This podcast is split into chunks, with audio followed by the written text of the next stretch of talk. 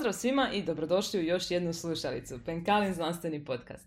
S nama je danas Martina Ugrinić koja se bavi eksperimentalnom biologijom i koja je trenutno na postdoktoratu u Parizu na dvije institucije. U Centru za nanoznanost i nanotehnologiju i na institutu Gallian Université Paris-Saclay. Bog Martina! Bog! za početak reci mi kako ti je u Parizu i kako si se snašla? Pa evo recimo sad je ok, nema više curfew i ne znam, nekih ograničenja, tako da se može ići malo vani šetati u restorane, napokon si popi kavu na miru. tako da je ok. Da, ti si, mi, ti si mi rekao zapravo, ti ja smo se upoznale prvi puta virtualno na Mutimiru, eto, snaga, snaga penkale, a napokon smo se uspjele vidjeti, vidjeti u Parizu na kavi, tako da evo, prvi puta da, da gošću podcasta imam prilike upoznati i uživo, uživo na kavi.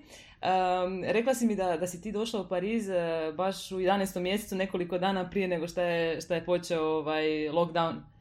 Pa da, zapravo zato što moj ugovor je počinjao 1.11. i ja sam tu bila nekako, znači došla sam u utorak, a u četvrtak je već ono, krenulo sve od ponoći biti zatvoreno.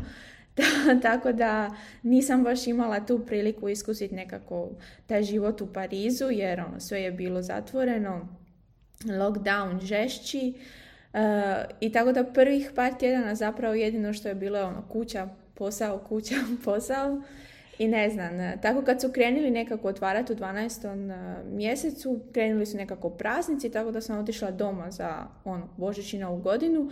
Kad smo se vratili nazad, e, već je to krenulo opet neko zatvaranje.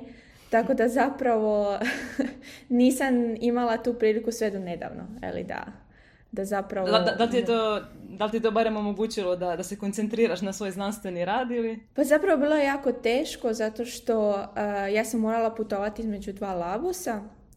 Uh, u jednome nismo imali te, to ograničenje da moramo imati nekih dva dana uh, rad od doma, dok u drugom labosu gdje sam u biti imala na početku više posla, uh, smo imali to ograničenje. Tako da sam uvijek morala nekako uh, balansirati između i nekako naći si posao da mogu raditi nešto od doma. Ali ono, mislim, uvijek je jako teško kad počinjete jer imate jako puno posla i ne znam dok se uhodate i bilo je sve nekako čudno zato što ne možete komunicirati s kolegama jer uvijek ono distance, ne znam, ne možete jesti zajedno ručak, mora svak jest sam, pa ono dok, bilo mi je malo čudno jer nisam mogla komunicirati s ljudima nekako ostvarivati te prve kontakte, ne znam, komunikaciju. Uh, kasnije, ono, ne znam, svi su krenuli malo ignorirati ta pravila, pa je ono, krenuli smo više nekako razgovarati i upoznavati se međusobno. Ma da, čini mi se da je to jako bitno, ta, ta kohezija ekipe, jer uh, puno puta sam čula kad neko tako to integrira novi tim za vrijeme, za vrijeme covida, E, da je, da je teško, teško stvoriti taj neki, um, ajmo reći, team spirit, da, se, da možeš ljude lakše i brže pitat e, za nešto, nego da onda sve to onako puno sporije ide.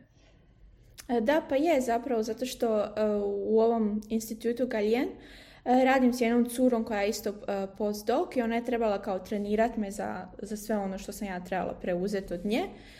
E, međutim, bilo je jako teško zato što mi nismo mogli nekako ostvariti taj bliski kontakt, nismo mogli raditi zajedno, jer uvijek postoji to pravilo, morate težati jedan metar e, distance među vama i ne znam, ograničen broj ljudi u prostorijama, tako da je to bilo na početku malo teže organizirati, ali kasnije, ne znam, s mojim supervisoricom smo se nekako uspjeli dogovoriti da ignoriramo malo ta pravila, jer ipak mislim mi smo se pazili ne znam van labosa tako da mislim tih sat vremena što ćemo nas dvije provesti zajedno tijekom treninga ne bi trebalo toliko uh, utjecati na, na neki ishod i mislim oba dvoje smo uh, biolozi znamo rizike zaraze i svega toga, tako da on prati. Da, znači držali ste se tih nekih pravila, maske i to sve da, skupa. Da, da. Iako recimo bilo je nekih ljudi koji su jednostavno ignorirali pravila jer ne, oni žele tu slobodu da mogu odlučiti da li žele nositi masku ili ne. E, što je zapravo iznenađujuće e, za znanstvenike. Mislim, to me malo onako šokiralo, ali nije bilo jako puno takvih ljudi, možda dvoje, troje, e, koji su jednostavno ignorirali pravila. Bože moj. Čudno je to u znanstvenoj zajednici vidjeti vidjet takve slučajeve, jer čujemo po tome o medijima, uvijek misliš što su neki teoretičari zavjere, ispada da, da i među znanstvenicima ima ljudi koji ne žele, ne žele poštivati pravila koja, koja nas mogu, ovaj, ajmo reći, spasiti za neke za neke stvari, a vidjela sam da si ti zapravo i za vrijeme korone bila dosta, dosta aktivna i na Facebooku e, i po, i po medijima vezano za, za to da upozoriš ljude da se, da se treba držati e, mjera. Pa da, zapravo zato što tada kad je to sve krenulo nekako, e, ja sam tamo krenula s novim eksperimentom.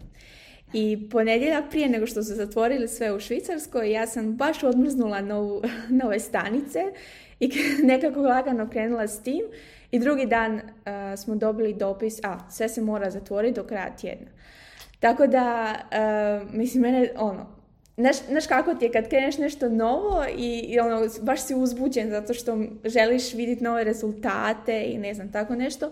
I onda ti dođe, ono, moraš ugasiti sve. Uh, prvo ja sam bila jako ljuta zato što sam smatrala da recimo možda ti eksperimenti koji su jako skupi zato što svaka nova linija stanica vam je nekih 600-700 e, eura e, i mislim to nije dobro da ih e, morate zamrznuti nakon jedan dan što ste ih odmrzli recimo ali i onda sam shvatila da u biti puno ljudi ne shvaća to ozbiljno. I ne znam tada igrom slučaja u mom gradu je, u mom rodnom gradu e, je bila jedna cura koja se vratila s putovanja i bila je covid pozitivna, ali je to nekako ignorirala i išla je ono pit kavu i to sve. Pa eto, nekako sam osjetila možda potrebu zato što više sam u nekakvu doticaju sa znanosti i znam rizike da bi možda bilo dobro ako bi moglo upozoriti na, na, na tako neke stvari, e, da ljudi u biti trebaju E, obratiti pažnju da nije to tako trivialna stvar. Što se na kraju pokazalo evo, već godinu i koliko. e, skoro šest Super. mjeseci. Da.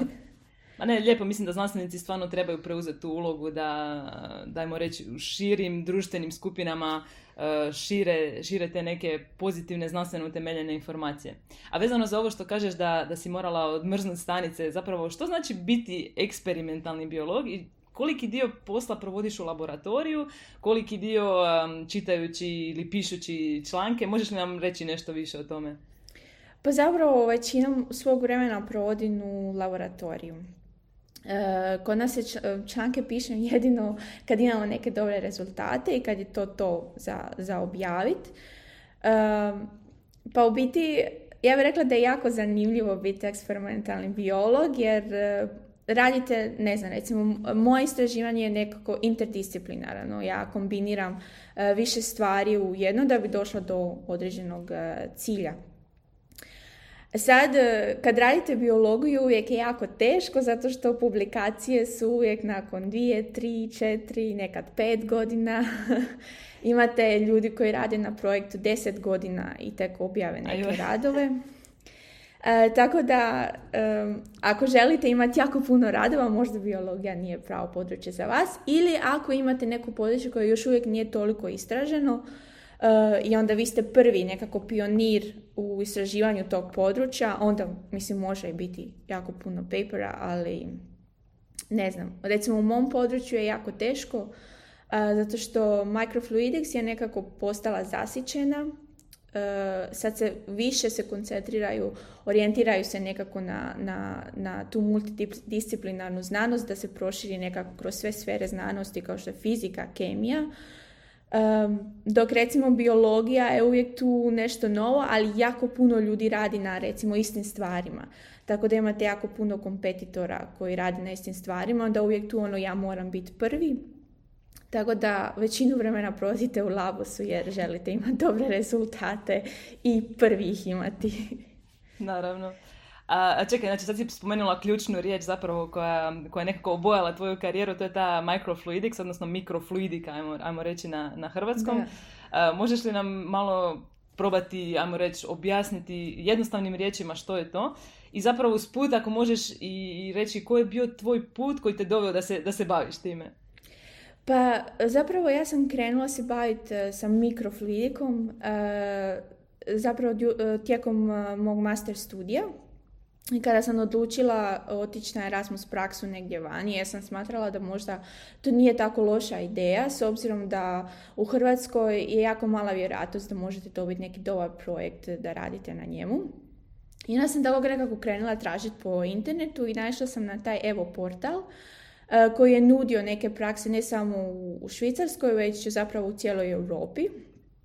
I onda sam nekako odlučila možda Švicarska nije loša ideja zato što sam već imala obitelj tamo, pa bilo bi nekako lakše, to sve ne bi bila sama. E, tako da sam došla do tog projekta, u biti to je bila e, mikrofluidika za e, fuziju stanica. Ja zapravo nisam znala što je mikrofluidika, onda sam nekako krenula googlati. I prvo ono što je nekako izašlo vanje je bio taj test za neivazivni test za otkrivanje Downovog sindroma. Mm-hmm. I onda sam nekako krenula istraživati i zapravo ta, ta grupa u Stanfordu koja, i profesor uh, Steven Quake koji je došao do tog testa i onako se rekla, o pa to zapravo nije tako loše, možda to u biti je budućnost znanosti. I onda sam krenula, e, to u biti kad pokušavate sve nekako uh, minijatuzi, mini, uh, napraviti u mini verziji. Uh, ono što ja trenutno radim je da pokušavam uzgajati tumore u mini verziji čovjeka. Recimo to... imate... Pardon, pardon što prekidam, ovaj, možda, možda naši slušatelji ne znaju uopće, kako bi rekla, fizički gdje se to dešava, jer kad, kad sam ja isto malo googlala o tome, to je zapravo, kažu da je to laboratory in a chip. To se znači sve dešava na jednom, na jednom čipu. Koliko je to, koliko je to veliko? O čemu se, o čemu se Zapravo, točno radi? Da, da, da, da.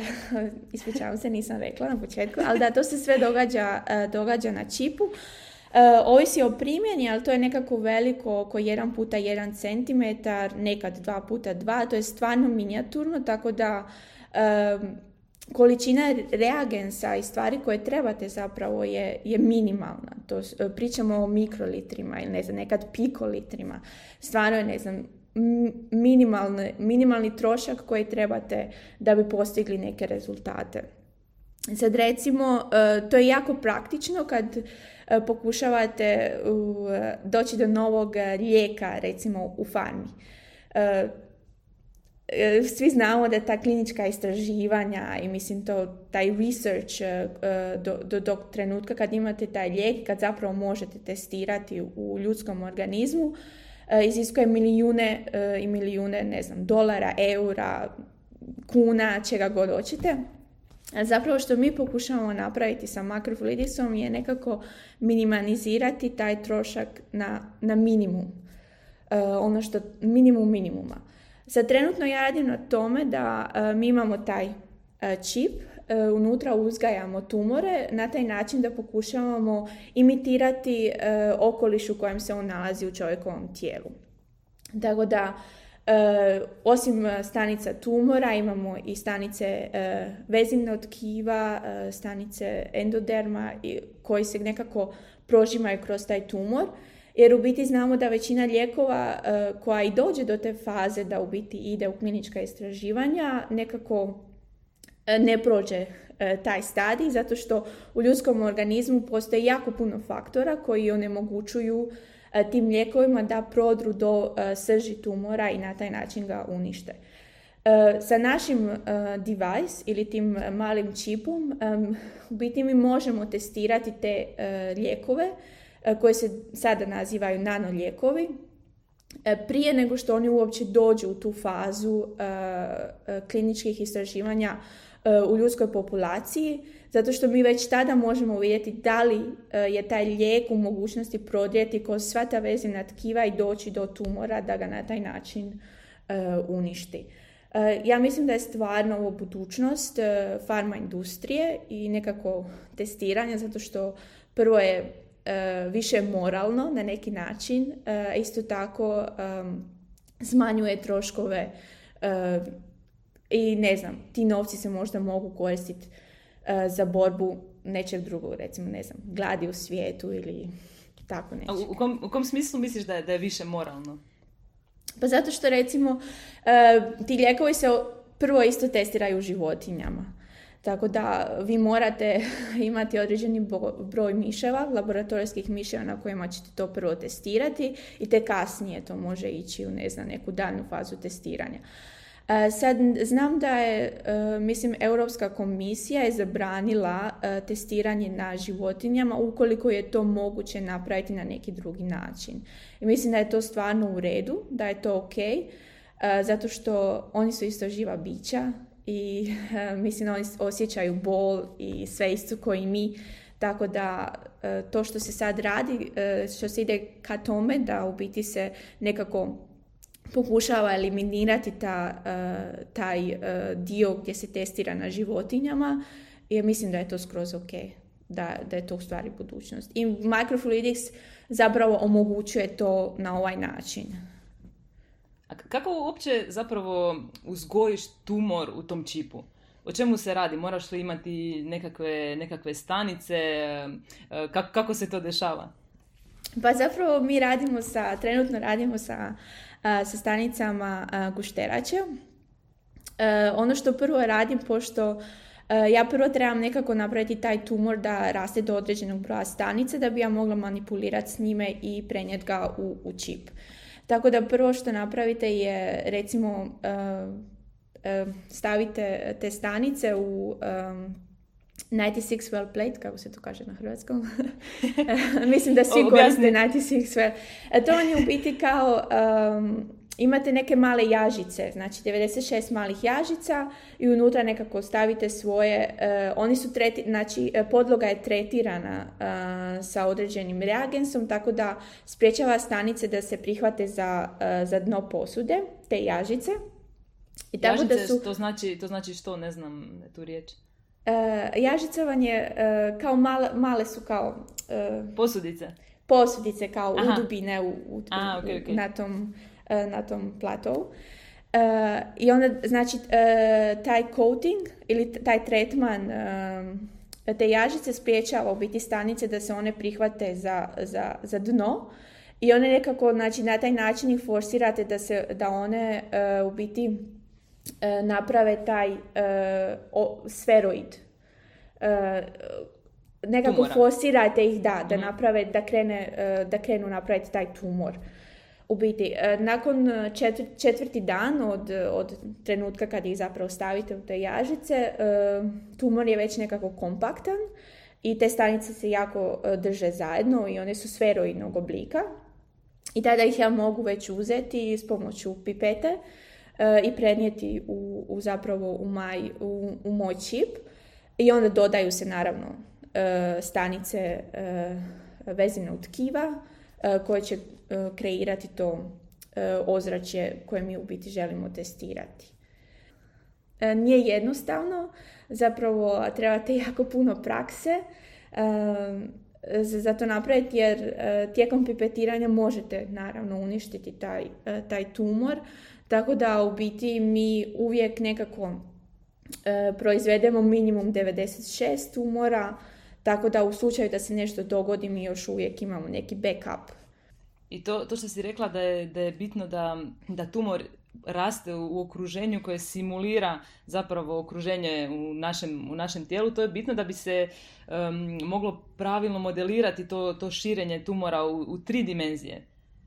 Da, da, zapravo da, zato što e, vi možete testirati sve te uh, lijekove i ne znam tu 2D dimenziji, znači imate samo Petrijevu zdjelicu i uzgajate ne znam stanice tumora, ali nije isto. Zato što vi imate sve, sve stanice koje su u jednoj dimenziji, možda dvije, i u biti jako lako je prodrijeti tom lijeku do, do stanice i, i uništiti je. U biti u organizmu ništa ne raste u 2D, sve raste u 3D. E, I vi ne samo što imate te stanice tumora, vi imate druge stanice koje okružuju e, taj, taj tumor. E, tako da nije isto. Nije isto kad imate Petrijevu zdjelicu i kad imate zapravo taj 3D tumor i postoje zapravo jako puno već članaka koji ističu taj, e, tu prednost e, istraživanja na 3D tumorima u odnosu 2D. E, A kako se, kako se nakon toga analiziraju rezultati? Kako zapravo možemo vidjeti da li je taj, taj lijek, ta zapravo cijela nanomedicina, da li, da li ima učinka na tumor? Da, pa zapravo nije tako teško. jer mi sve stanice možemo znači obilježiti sa različitim fluoroforima koji ne znam na mikroskopu kad imate odašelju različite fluorescentne boje i onda gledate ne znamo zelena je ako je stanice su još uvijek žive, crvena ako ne umiru i onda možemo točno vidjeti kako, ako taj lijek je isto tako ima neku određenu boju koja se može detektirati uz pomoć mikroskopa. Možete vidjeti kako taj lijek u biti ulazi u tumor i kako ga uništava. Za to je naravno potrebno imati jako dobar mikroskop, pa isto tako morate imati, ne znam, snimanje e, toga, ne znam, e, nekoliko dana. Znači, mhm. to nije nešto što se događa u sat dva, to je nešto što trebate u biti e, gledati nekoliko dana. Sad ne znam, mi planiramo jako velik eksperiment koji će biti jedno 14 dana vi imate znači cijeli inkubator, e, e, mikroskop je u inkubatoru, e, tako da imate normalno optimalne uvjete za, za rast tumora i stanica. Isto tako imamo supply, ja, fali mi malo hrvatskih riječi, ispričavam se. to vam je ono kad već ste 8 godina vani i više, pa E, znači imamo taj e, e, izmjenu hrane za stanice koja se događa konstantno i u ne znam tako da mi ne moramo intervenirati, sve je automatizirano, isto tako to snimanje automatizirano, samo trebate normalno provjeriti s vremena na vrijeme da li je sve ok. A čime hraniš tumore? Pa postoji određena taj medium E, koji je u biti, ne znam, optimalan za, e, za određeni e, tip stanica ili određeni tip tumora, koji se može kupiti komercijalno, tako da... mm To kao, kao da odeš u dućan, kupiš hranu za pse, ako ti odeš u dućan, kupiš hranu da. za tumore. da. Odlično. Ja, vezano za, e, za ovu analizu rezultata, bila si mi rekla da si na ETH u Cirihu e, radila na jednom projektu gdje ste kombinirali zapravo eksperimentalnu biologiju i machine learning, znači strojno učenje. E, možeš li nam reći nešto više o tome i kako te, te nove tehnologije zapravo ulaze u biologiju? Pa da, machine learning je zapravo jako divna stvar, ja bih rekla, koja, koja može e, jako puno pomoći, ne znam, kad imate neke granične slučajeve, kad ne možete odrediti da li je e, osoba bolesna ili ne. U mom slučaju mi smo radili na Cezari sindromu, koji je jedan tip karcinoma krvnih stanica. I zapravo problem kod tog sindroma je da pogađa jako mali broj ljudi i kad je već, e, detektira se kad je već zapravo u poodmaklom stadiju. E, tako da ne možete jako puno učiniti za osobu. Ono što smo mi e, pokušali napraviti je da smo uzimali uzorke oboljelih ljudi, izolirali smo njihove bijele krvne stanice i pokušali smo ih e, digitalizirati, znači analizirati uz pomoć uh, mikrofluidice kad vi zapravo svaku stanicu uh, imate jednu sliku. Tako da u biti imali ste slike od svih stanica od tog pacijenta. Možda ne zapravo svih stanica, ali većine stanica od tog pacijenta. I tada dolazi machine learning E, gdje u biti on može prepoznati abnormalne stanice od normalnih stanica e, na temelju e, slike. I zapravo postotak abnormalnih stanica govori da li je osoba oboljela ili ne. Ono što zapravo treba obratiti pažnju je da svi mi imamo 1% ili malo manje od 1% oboljelih stanica, tako da e, tu treba postaviti neke, neke granice, e, recimo što je oboljelo ili što ne. I jednom kad to napravite, zapravo e, program radi sve za vas. Znači da bi to funkcioniralo praktički moramo imati, moramo imati nekakvu bazu podataka koju je neko ranije stavio već labele, znači stavio je ovo tu je ok, ovo tu nije. Da, da, bi, da. bi algoritmi mogli to naučiti. Da, e, to je ono što smo mi radili prvo e, manualno, znači sortirali smo stanice e, zdrave od, od bolesnih normalno, to je bio kolaborativan posao. I onda su oni, ne znam, na temelju te dvije skupine su oni pisali algoritam koji su rekli, a, ovo je bolesna, moraš tražiti to, ovo je zdrava i ono.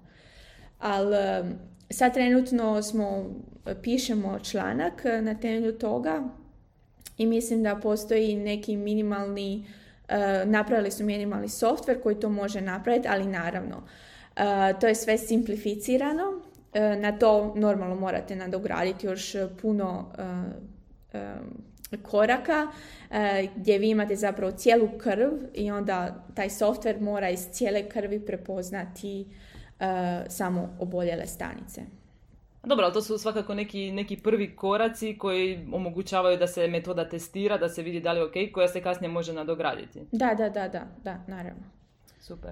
A, vezano se sad ovaj, ajmo reći, što, što nas muči svih uh, COVID i to, rekla si mi da postoje uh, COVID testovi koji su bazirani isto na mikro, mikrofluidici, koji, su, uh, koji se isto dešavaju na čipu.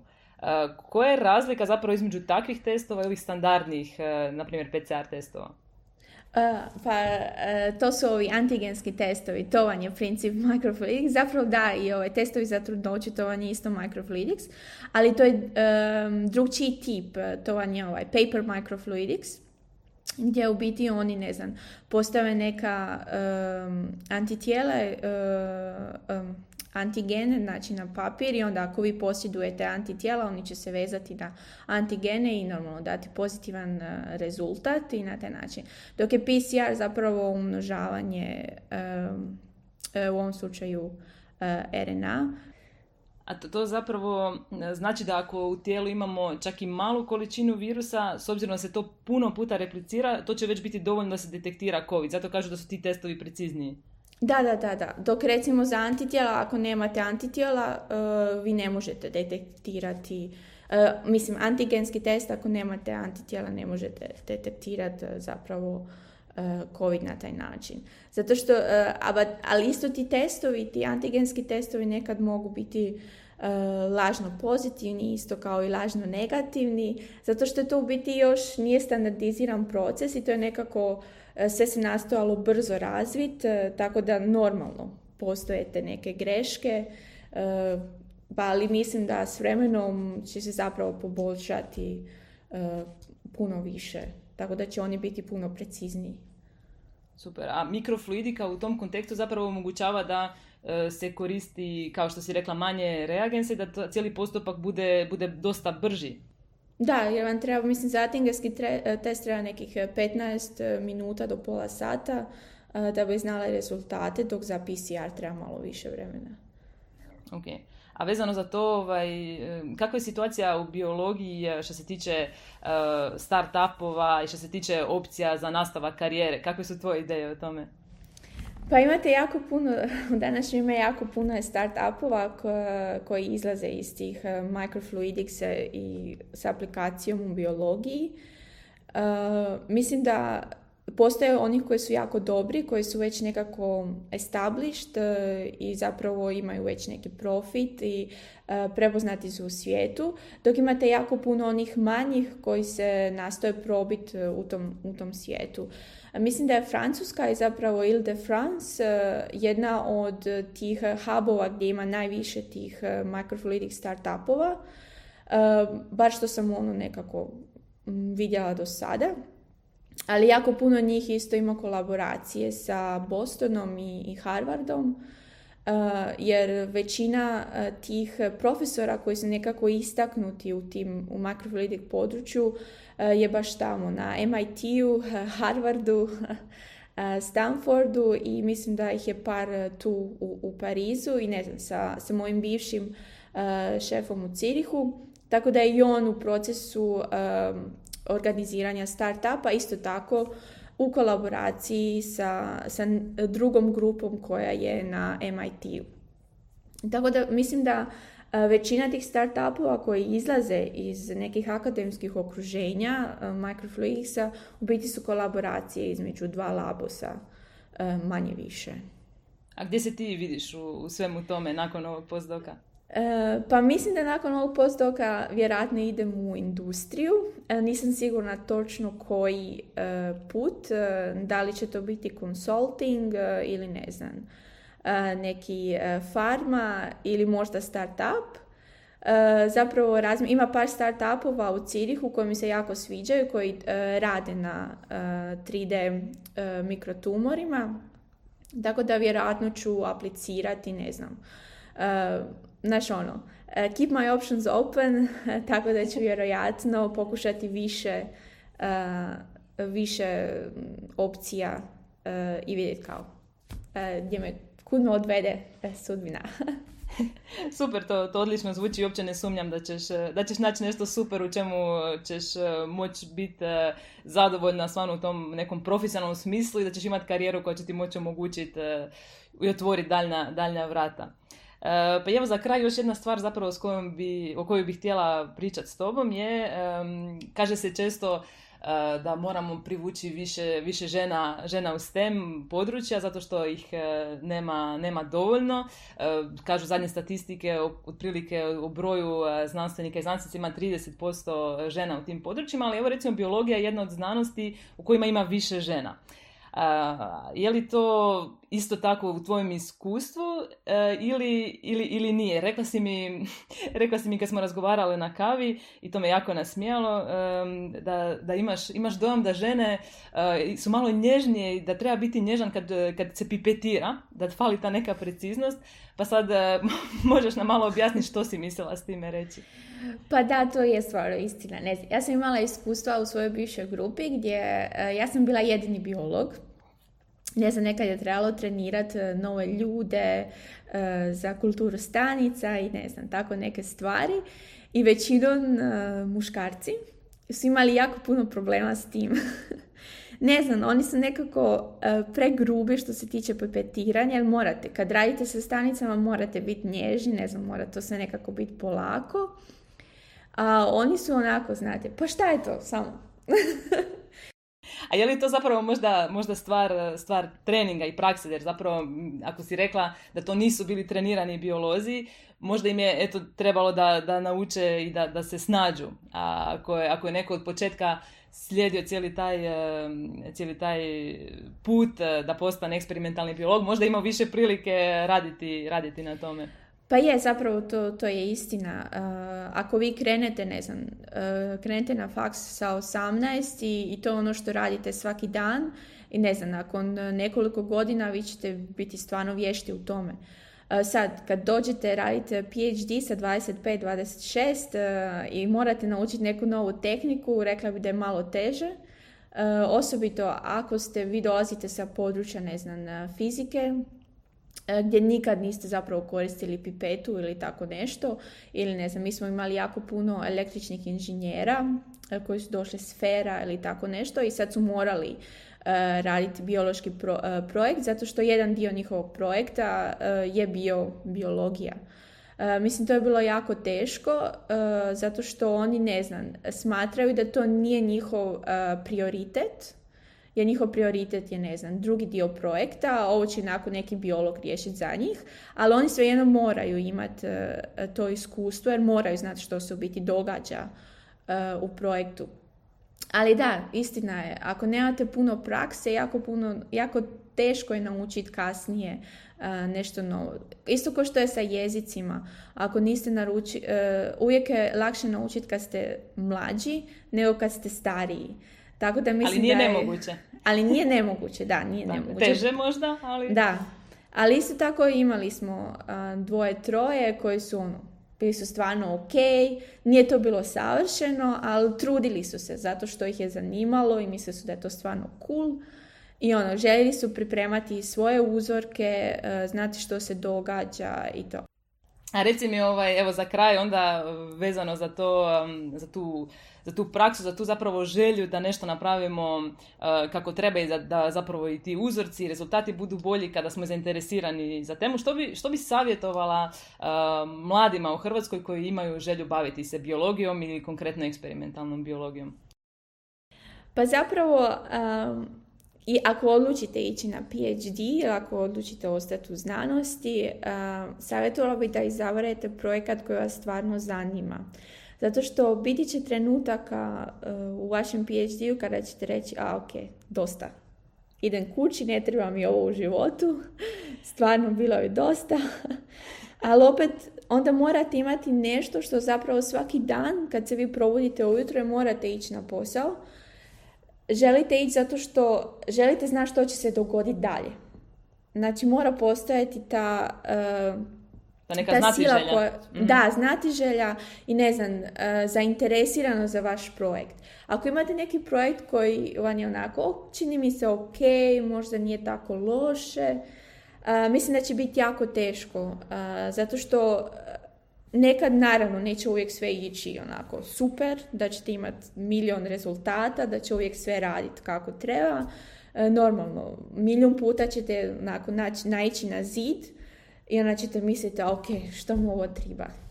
Ali zapravo tada, ako nemate projekt koji vas zanima do te mjere da želite probiti taj zid, uh, bit će jako frustrirajuće i ne znam, onda uh, puno ljudi odustane uh, u tom trenu. Uh, tako da mislim da je jako važno da izaberete put, projekt, ne znam, nišu koja vas zanima i u kojoj mislite da i nakon deset godina će vas jednako zanimati kao danas. Super. Da. Evo, odlično. Hvala ti puno na ovim, eh, na ovim motivacijskim eh, riječima i tom motivacijskom govoru. Nadam se da će to, eh, da će to pomoći, pomoći nekome ko se možda, možda dvoumi je li, je li znanost pravi put za njega, da, da eto ipak proba ako stvarno nađe nešto što ga, što ga jako zanima i u čemu misli da može, evo što kažeš, svaki dan naći nešto novo interesantno. A ja bih htjela evo, zahvaliti tebi na ovom, na ovom super razgovoru. Mislim da, da nam je Martina omogućila da puno toga naučimo iz eksperimentalne biologije, posebno iz mikrofluidike i da ste i vi, e, naši, naši slušatelji, uspjeli iz toga e, naučiti nešto, nešto novo, nešto interesantno. Eto, hvala još jednom e, Martina. Hvala vama. I nadam se, nadam se da, da ćeš sad uspjeti malo više uživati u Parizu i nadam se da nakon toga ti slijedi, ti slijedi neka uh, super karijera u kojoj ćeš uh, se stvarno naći uh, i znanstveno i, i ljudski. E, hvala. Čujemo se. Čujemo Pozdrav. Se. Bye.